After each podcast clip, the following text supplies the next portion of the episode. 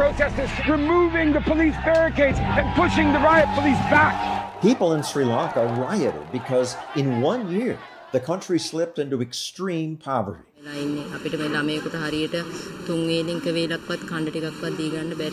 A big reason is because Sri Lanka's government fell under the influence of the world's hardcore environmentalists. The green generation has risen up. We must go from harming our planet to healing it. Many governments have embraced the idea that pure nature is best.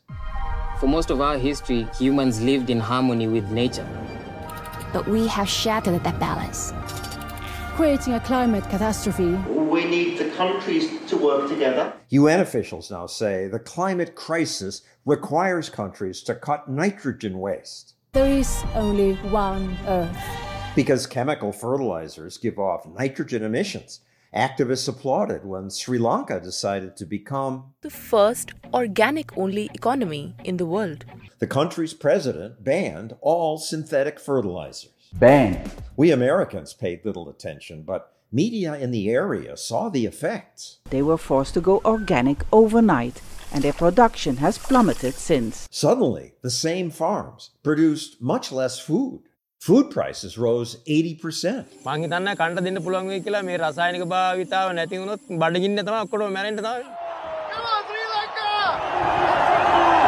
That sparked these protests.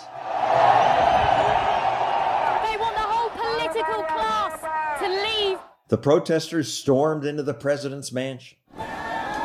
The president resigned the next day. It turns out that people need chemical fertilizers. Modern chemicals, in most cases, are pretty good. Of course they are. Michael Shellenberger, once named one of Time magazine's heroes of the environment, now says today's green dogma would lead to mass starvation. We could only support two to three billion people on Earth if we just relied on natural fertilizers like manure.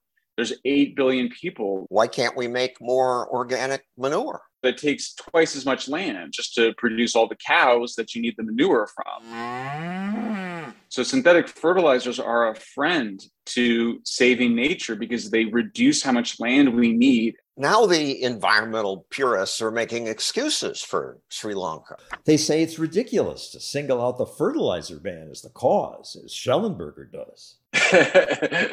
I don't think it's ridiculous to point out there was agricultural collapse after they banned fertilizers. Organics advocates made this video saying the country needed time to change and adjust to the organic way of farming.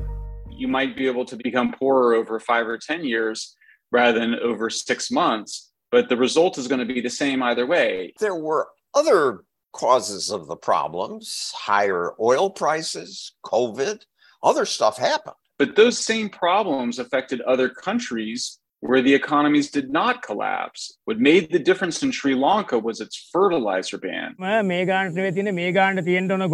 But environmentalists are right to be concerned about chemical fertilizers. The nitrous oxide they emit is a greenhouse gas. And when nitrogen runs off into waterways, it can create dead zones where fish and other aquatic species are unable to survive. Absolutely. We should be concerned, but that's best dealt with through a gradual process of farmers getting better at applying the fertilizer to their crops. Farmers are already doing that. She spends more than $100,000 a year on manufactured fertilizer. Since fertilizer is expensive, farmers have an incentive to make sure it's not wasted as pollution. We want to make sure we get that fertilizer to the plant. We know that you can significantly reduce pollution while producing the same amount of food. In the Netherlands, they reduced fertilizer pollution by 70%. But now Dutch farmers are protesting because their government now wants so much more reduction that thousands of farms would have to shut down. It's out of control. It's completely unnecessary. We have to get to 100% renewable energy. We see the same extremism with ideas like the Green New Deal. We have to get to 100% renewable energy. We're in the worst energy crisis in 50 years. Energy prices going from record to record. And yet, here we are. Governments are trying to make energy more scarce and expensive. European power plants are desperately trying to buy coal because wind energy hasn't performed It's totally insane. There's no other word for it. This pursuit of a chemical free world is insane. Modern technologies like chemical fertilizer make people's lives better. Stopping that progress brings disaster. With poverty soaring, one in five Sri Lankans are going hungry. People have no gas to cook, people have no money to buy food. So this has to stop. Sri Lanka today, the world tomorrow. Let's hope the hardcore environmental left doesn't get its way. Thanks for watching this video. If you enjoyed it, remember, subscribe and hit the notification bell to make sure you get the next one.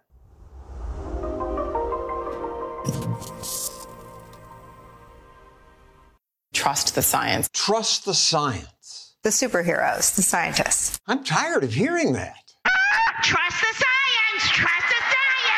Today, fewer Americans say they trust science. They don't trust science because science is increasingly untrustworthy. Science writer Andrew Follett has analyzed research for NASA and the Energy Department. The only group that trusts science right now is Democrats. I trust the scientists. Maybe that's because much government science is being misused by politicians.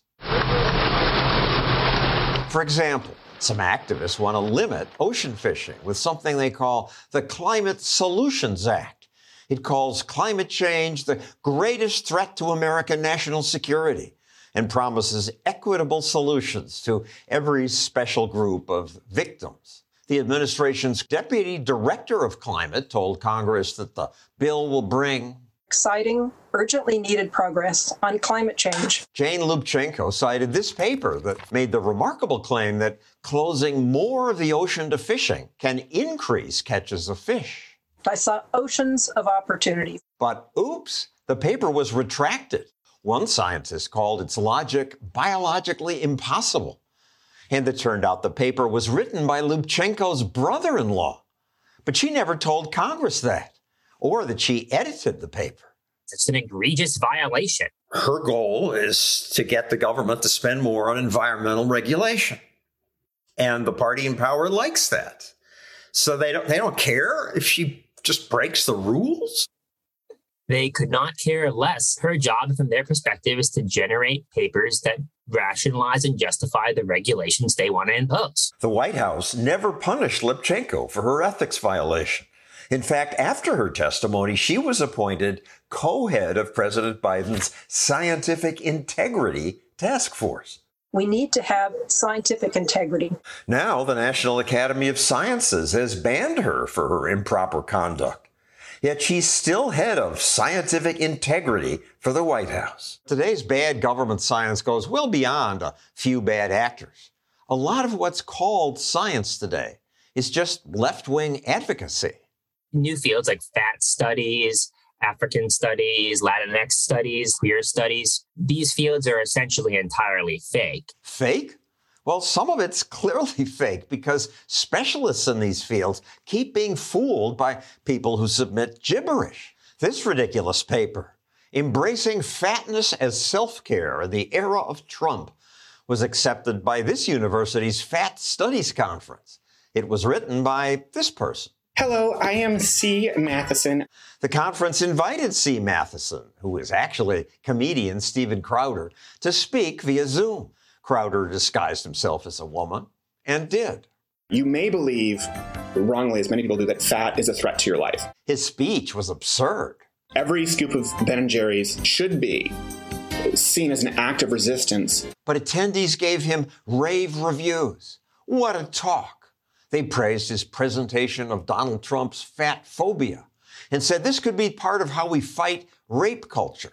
After the conference, the head of the Journal of Body Weight and Society even asked C. Matheson to review a scientific paper. That's the concern. Crowder's just the latest person to pull off a hoax like that. I have now closely considered the revisions of your manuscript, Dog Park. And these researchers fooled the journal Gender, Place, and Culture with a ludicrous paper on rape culture at dog parks. And will recommend its publication in Gender, Place, and Culture. In all, seven so called scientific journals accepted their ridiculous submissions. Follett blames this perversion of science on the government. The government wants to generate that kind of nonsense. Now, the government doesn't want nonsense studies, but its science agencies, like much of America, have been taken over by leftists who want to promote their agenda and themselves. And in science, you promote yourself by getting papers published. Important papers can advance careers, generate media interest, and secure essential funding. And government provides most of that funding. Nobody wants to publish something that goes against what the paymaster says. You don't get the tenure track position unless you get published. And you don't get published unless. You don't get published unless the NSF likes your results. Or the NIH or the CDC. That's how bad science gets published. There was this paper, well funded by the National Science Foundation, it said that glacier science is sexist. Because the majority of glaciological knowledge that we have today stems from knowledge created by men about men. Our National Science Foundation gave her research team almost half a million dollars. It's our tax money paying for it. I'm ticked off.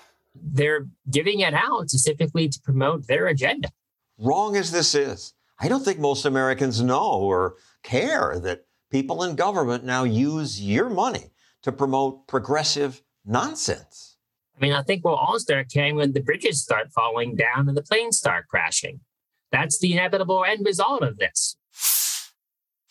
Hope you liked this video. And if you did, please click this button to help us make more.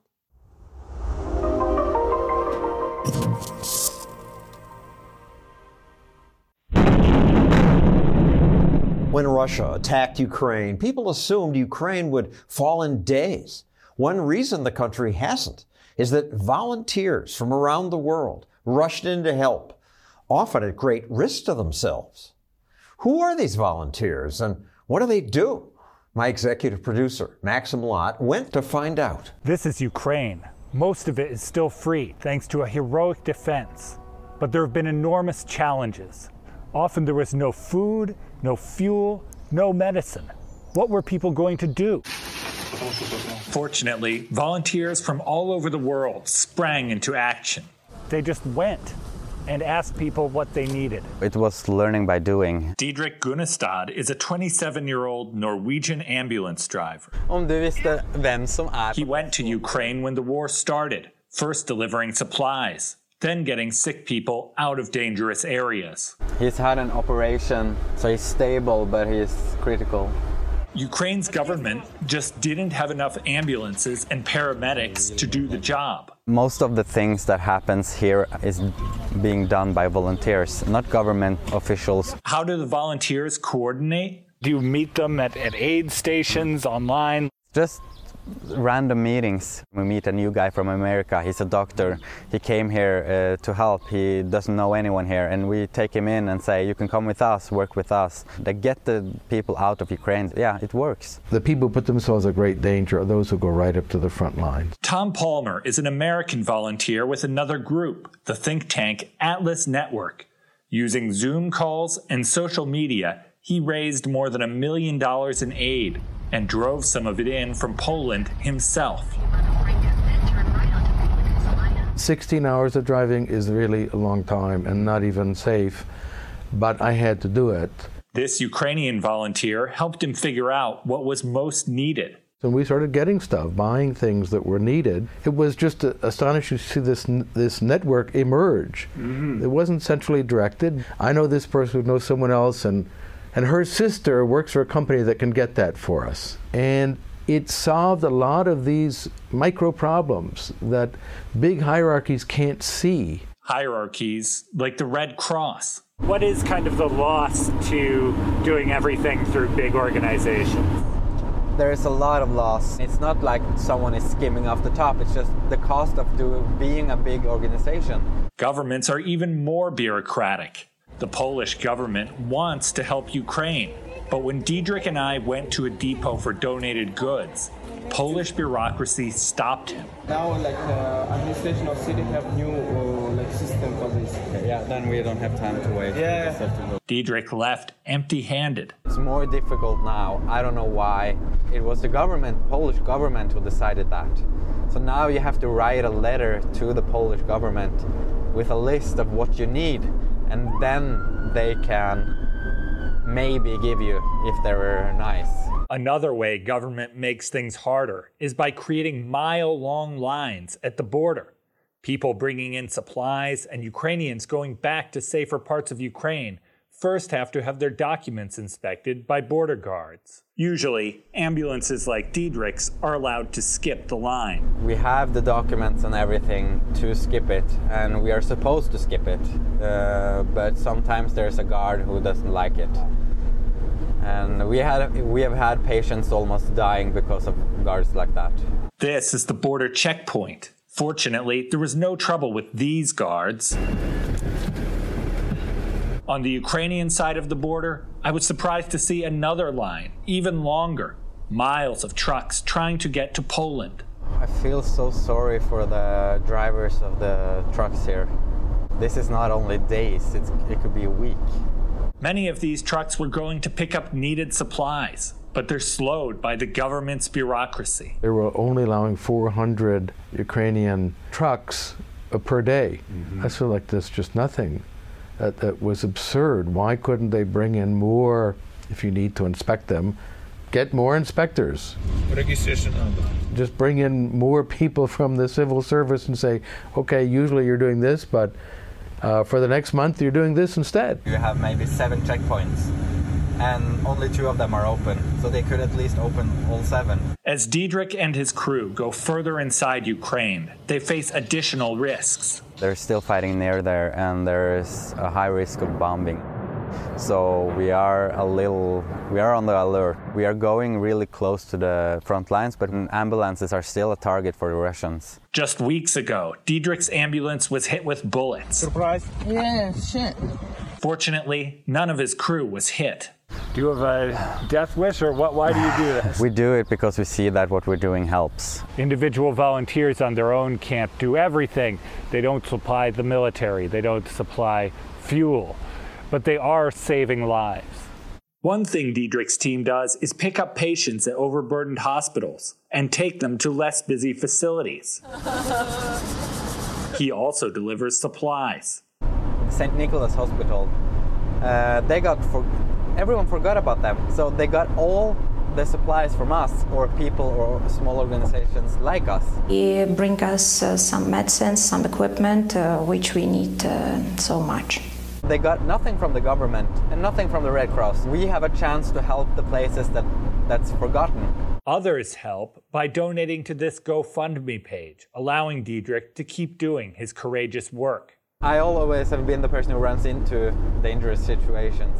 So I'm, I, maybe I'm crazy, I don't know. I think this work is so meaningful that I'm willing to die for it.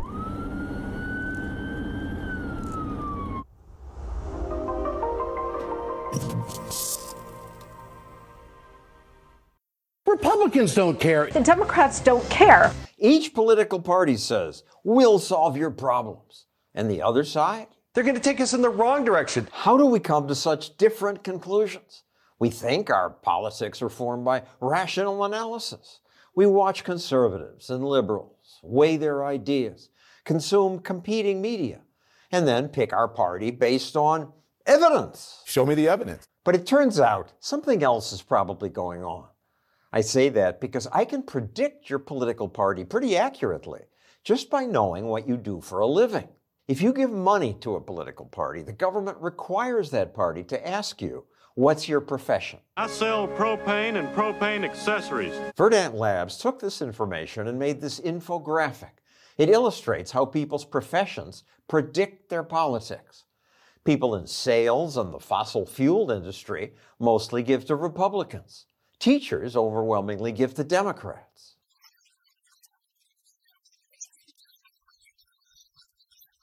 It's just weird. I mean, flight attendants lean left, pilots lean right. Why? Rob Henderson studies the psychology of politics. Pilots, their job is whether they take off and land and everyone's alive. Whereas for flight attendants, their job is more reliant on how do people feel about you. The job differences go on and on. Bartenders give to Democrats, most truck drivers to Republicans, business owners lean right, artists lean left. People who lean left tend to be more open, more creative, more interested in abstract ideas. People on the right tend to be more conscientious, more interested in sort of punctuality. One more example most psychologists lean left and people in the military lean right. You've lived and worked in both worlds. Currently, I'm a doctoral candidate in psychology in Cambridge, but before this, my life was a lot different. When he was 17, Henderson joined the Air Force. There, he says, most of his colleagues were conservative. He was sometimes teased for holding a liberal position. But it was all sort of good natured. Not in academia, he says. Here, he sees actual hatred hired you? I have a different vision. You should step down. Henderson thinks it's because increasingly the left and right don't mix. 80% of us have just a few friends or no friends across the aisle. At colleges, there are now few conservatives. This study of thousands of PhD holding professors found more than 12 Democrats for each Republican. In sociology departments, it was 44 to 1.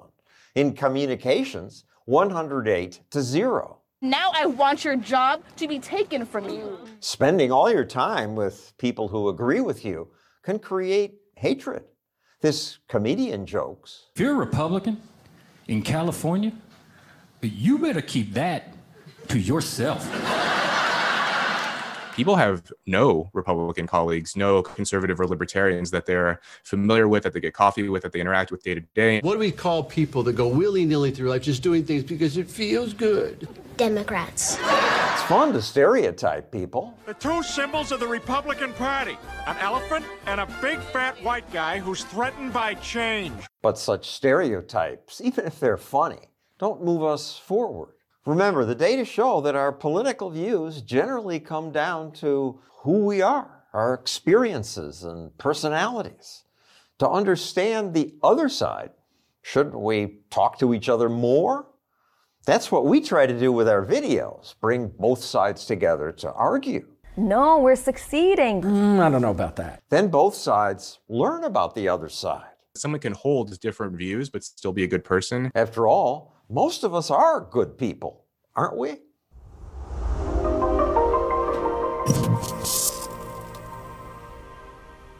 Would you like to pay zero federal income tax? There is a way to do that legally. I'm moving to Puerto Rico. It's why YouTube star Logan Paul has moved his show from California. I feel like people are wondering why Puerto Rico. Taxes. It's one. It's one vertical. Yeah. It's one. It's a big one. It's 96% of a big one, which ironically is the same amount of money you keep every year if you move to Puerto Rico. 96%. That's how much of your earnings you now get to keep if you move to Puerto Rico. You pay no federal income tax and must give just 4% of your income to Puerto Rico. Also, it's like the only place you can live with 0% capital gains.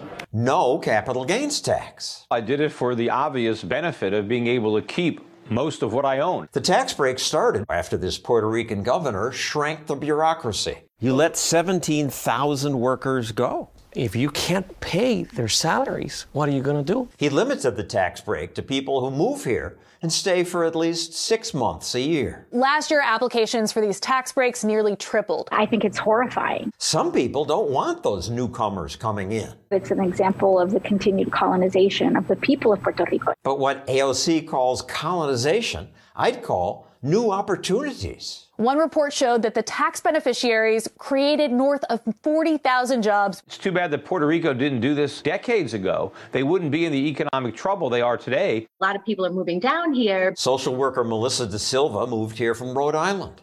Now she runs her therapy and coaching business remotely from Puerto Rico. What's your life like there? Like living in paradise every single day. I wake up and I have the ocean in front of me. I go out my back door. The rainforest is, you know, off in the distance. It's just a, a magical place to live. Also, I'm saving quite a bit 25% of my whole income. It hasn't gotten much publicity in the mainland, and yet it's huge. People just don't really talk about it too much. Why not? There's this fear of all of the people from the state side are going to come down and you know, take over everything, which is understandable. I mean, from learning about the history of Puerto Rico, the Spaniards came over and decided it's going to be their island and decimated all the native people who lived here. And then the state comes down and they decide it's going to be their island. And again, you know, the rights are taken away from the people. That's a reason why some activists oppose this tax break.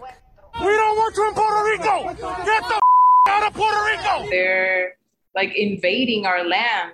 They're invading our land. And you know what? Honestly, there are some people that are doing that. I see people who come down and they just stay there six months and they're like, we're out of here. But there are people, you know, they want to give back to the island as well. If you don't pay taxes, aren't you hurting Puerto Rico? Well, I do pay taxes. I provide other things to the community as well. She sells digital art and gives part of her earnings to a Puerto Rican charity. There's some who are opening up schools. I live my life in service. God bless Puerto Rico. Billionaire Brock Pierce moved here and now helps run the charity Toys for Tots. He also bought this hotel and is renovating another which had been abandoned after Hurricane Maria. It's expected to create 300 jobs. Others are building hurricane resistant farms and tech companies. We will not allow that to happen. Still, some people always see such investment as a problem, as if someone making money means others must lose. But that's not how the world works. When markets are free, new wealth gets created, and most people win. It is not acceptable. AOC seems to think there are only winners or losers subjects or rulers. We are essentially importing a ruling class. I like De Silva's answer to that. A new ruling class. The saying is like all ships rise with a, a tide. Let's all grow with this. Puerto Rico tried big government, strict regulations, handouts, and even a government controlled power company. This is our invitation. I bet tax breaks work better. Hope you like these videos. They're free, but they're not cheap. Please help us make more. Click on that button.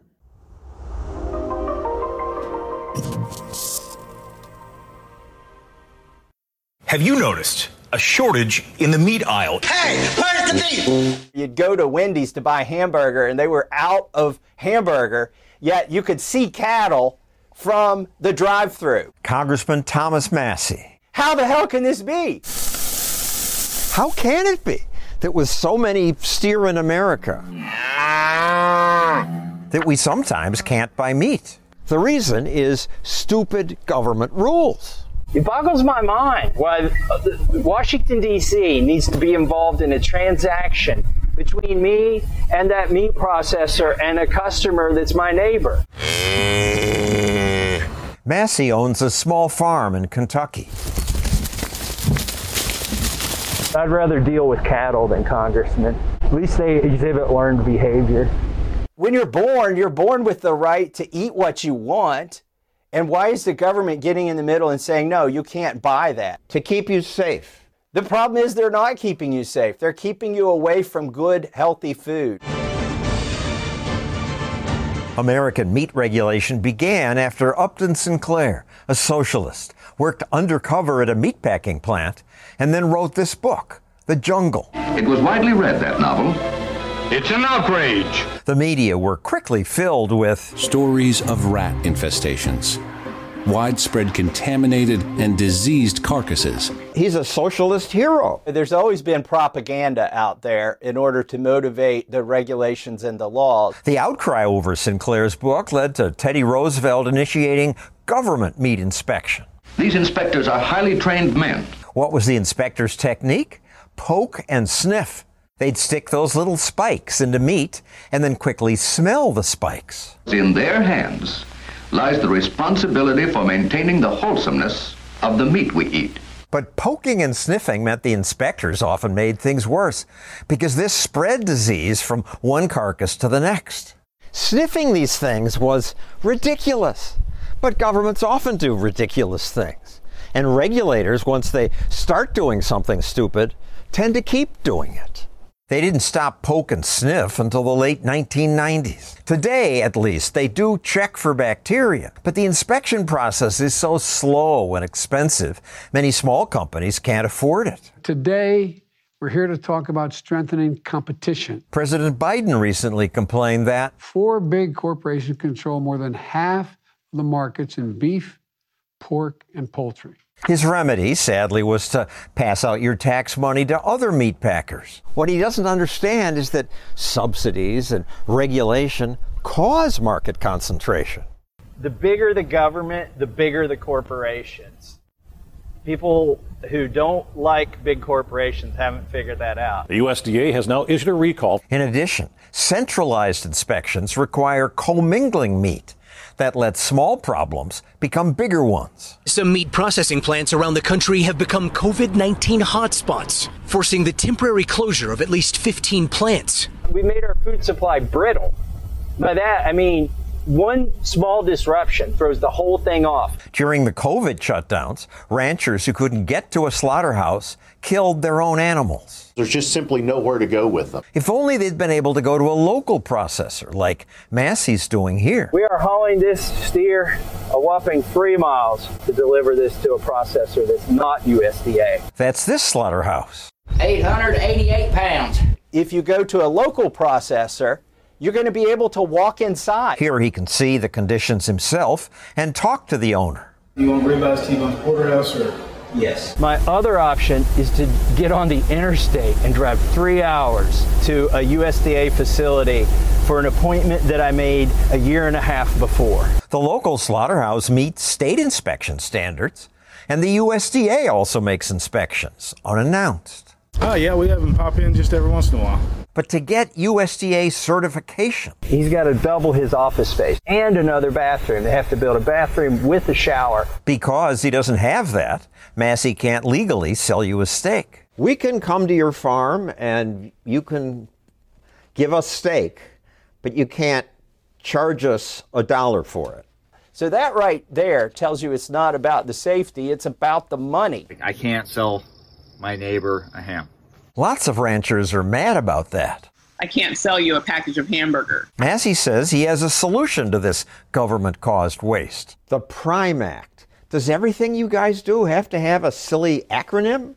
it helps. His processing revival intrastate meat exemption would let farmers take animals to a state approved slaughterhouse and then sell the meat with no federal meddling. You're self dealing. You're a cattle farmer. You're just trying to help yourself. John, I've got 50 cattle. So this is the most inefficient self dealing any politician has ever engaged in. Massie says he's doing it because Americans ought to have a right to eat whatever we want to buy.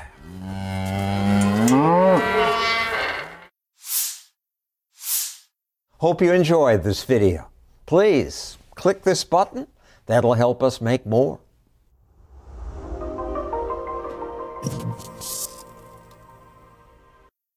Vladimir Putin, Xi Jinping, Kim Jong un. Some Western leaders seem to envy the dictator's powers. He speaks and his people sit up at attention. I want my people to do the same. President Obama once said it would be so much easier to be the president of China. Canada's silly prime minister talks about admiration I actually have for China. Um, because their you know, basic dictatorship is allowing them uh, to actually turn their economy around on a dime. It's dictator envy. This utopian dream that if only someone at the top could just point us in a certain direction, everything would go well. I alone can fix it. People like a strong leader. People like a strong leader of their own imagination, one who does all those things that they've always dreamt about. Dictators do get some things done. China covered this mountain in solar panels. What if we could just be China for a day? Thomas Friedman of New York Times famously said that he wanted to be China for a day to solve global warming because it would all be so easy. We've heard lots of people in the West praising China for their ability to get wind turbines everywhere. But those wind turbines don't produce more power. Around 30% of them are not even connected to the grid. And why is that? Because they didn't build them to make money. They built them because they wanted to meet a political goal. China built a thousand bedded hospital in eight days. American media told us we should look to China to contain COVID. How uncomfortable is it that perhaps China's authoritarian ways did prevent this? I think they prevented a broader spread. But that leaves out the costs of the dictator's policies. Tens of thousands forcibly bused to quarantine centers the most brutal action against its own people. Citizens being hit, beaten. The zero COVID policy has turned into a nightmare. That's what you get with dictators. If a government is big enough to give you anything, it's big enough to take everything away from you.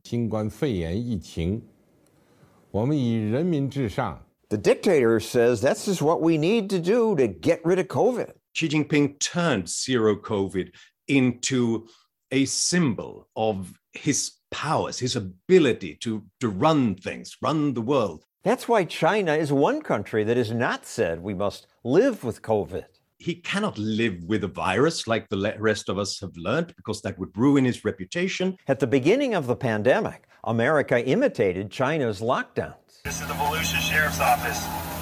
Please adhere to social distancing guidelines. If we see continued noncompliance, DWP will step in and shut off their water and power. My oh, you are so full of crap. There was lots of political bickering. You understand what you would choose People hate this, but the fighting does push us to consider new ideas. And in America, the strictest rules were eventually removed. This constant bickering and arguing is not weakness, it's strength. This is a strength because it means that we see different things and we bring different ideas to the table. By contrast, when we have one guy at the top, they begin to fall for their own propaganda myth. Putin, for example, thought that his own military was in excellent shape. Ukraine was seen as a joke of a country, you know, a place of uh, latte drinking comedians. Ukrainian President Zelensky was a comedian before becoming president. His army was called a joke. The Ukrainian military is so weak, so outmanned, so outgunned. And they would just run away the moment they saw muscular Russian paratroopers. This is probably going to be a very quick operation by the Russians. But Actually, it was the other way around. This invasion has been a strategic disaster for Russia. They were going to take over most of the country in a week. That was the plan. It's been a complete fiasco. The Ukrainian farmers towing Russian armored vehicles. Some Russian soldiers are punching holes in their own fuel tanks. In freer countries, journalists, people online would have seen those problems already and brought them forth. But in Russia, no one wants to bring Putin bad news. Начать переговорный процесс? Я Говорите, говорите, предлож... говорите прямо. Я поддержу предложение о э, признании. Поддержу или поддерживаю? Говорите прямо, Сергей. You all just want to make the leader happy. You don't want to point out the problems, and anyone who does might end up in jail. So dictators get bad information and make bad decisions because there's no open dissent, no bickering. This bickering is pointless. This is the Tarkin mistake. Princess Leia in Star Wars tells Tarkin of the Empire. The more you tighten your grip, Tarkin, the more star systems will slip through your fingers. That's what happens when you centralize. You will lose individual initiative, you will lose local knowledge. If you can mobilize everybody in one direction, well, sometimes they mobilize us all over the cliff. The Russians still don't have enough gas and have run out of food.